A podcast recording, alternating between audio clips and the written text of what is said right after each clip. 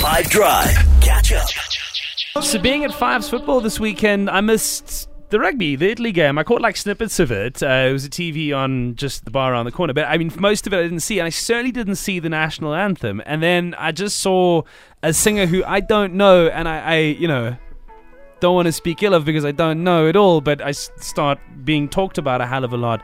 Nicole Magoli is her name. Um, I don't, and again, apologies, I don't even know if I'm saying that right.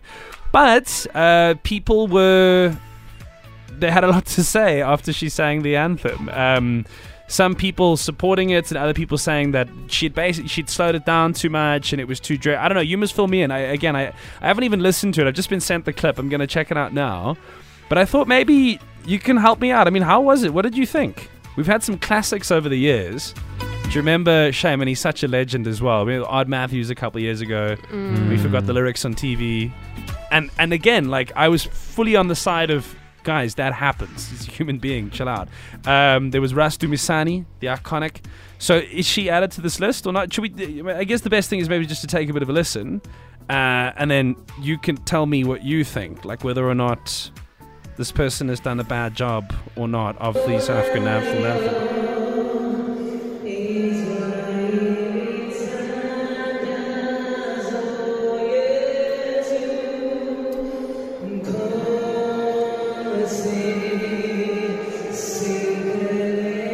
So what people were mostly saying of it is that it was way too slowed down. She's defended it, saying she thinks it actually was quite beautiful. What I will say is it's very different to listen to something on television. You know, once it's all gone through the the realm of like your couch and the Biltong and the dog you have next to you versus being in a massive stadium with thousands of people. Like things do reverberate differently. So I don't know. What do you reckon? Do you reckon she did a beautiful job or she butchered it? 082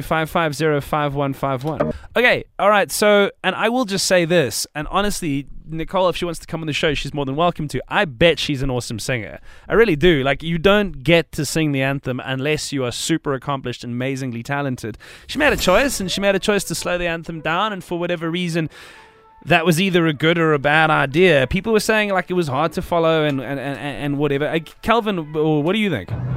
Yeah, that anthem. Oh my word! It was. I think she was. She sounded like she was in mourning, or or possibly trying to trying to sing someone to sleep. But it was. I've never heard the anthem sung so slowly, and so morbidly. Oh no! Didn't invoke. She, she definitely didn't try to invoke any passion or anything in anybody. And what made it worse is it was followed up by the Italian anthem that is full of gusto and it just yeah, you know, they went off. And prior to that, we were just Nkosi Sikelele lala to bed. Dude.